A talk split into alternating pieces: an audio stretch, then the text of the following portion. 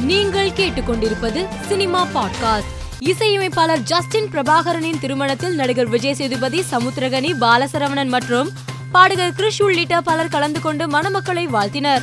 நடிகர் கமல் பொன்னியின் செல்வன் திரைப்படத்தின் சிறப்பு காட்சியை கார்த்தி விக்ரம் ஆகியோருடன் இணைந்து பார்த்துவிட்டு பின்னர் செய்தியாளர்களை சந்தித்து பேசினார்.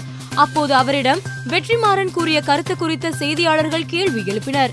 இதற்கு பதிலளித்த கமல்ஹாசன் ராஜராஜ சோழன் காலத்தில் இந்து மதம் என்ற பெயர் கிடையாது. சைவம் வைணவம் சமணம் போன்ற சமயங்கள் இருந்தன.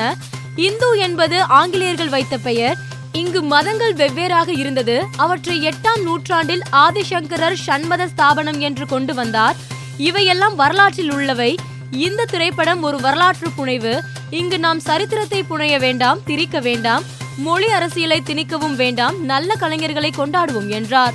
அருள்மொழி சோழர் மற்றும் பிரபாகரன் வாழ்க்கை வரலாறு குறித்த திரைப்படத்தை வெற்றிமாறன் இயக்க உள்ளதாக இயக்குனரும் நாம் தமிழர் கட்சி தலைமை ஒருங்கிணைப்பாளருமான சீமான் தனது சமூக வலைதள பக்கத்தில் தெரிவித்துள்ளார்.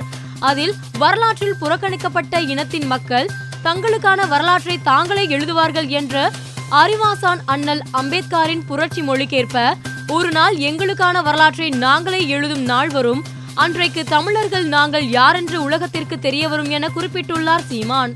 மணிரத்னம் இயக்கத்தில் வெளியான பொன்னியின் செல்வன் திரைப்படம் தமிழகத்தில் மட்டும் ரூபாய் நூறு கோடிக்கு மேல் வசூல் செய்திருப்பதாக அதிகாரப்பூர்வ அறிவிப்பு வெளியாகியுள்ளது. ஏ. எல். விஜய் இயக்கும் அடுத்த படத்தில் அருண் விஜய் நடிக்க உள்ளார் அச்சம் என்பது இல்லையே என்று பெயரிடப்பட்டுள்ள இப்படத்தின் கதாநாயகியாக எமி ஜாக்சன் நடிக்க ஜி வி பிரகாஷ் குமார் இசையமைக்கிறார். இப்படத்தின் படப்பிடிப்பு லண்டனில் தொடங்கியுள்ளதாக தெரிவிக்கப்பட்டுள்ளது.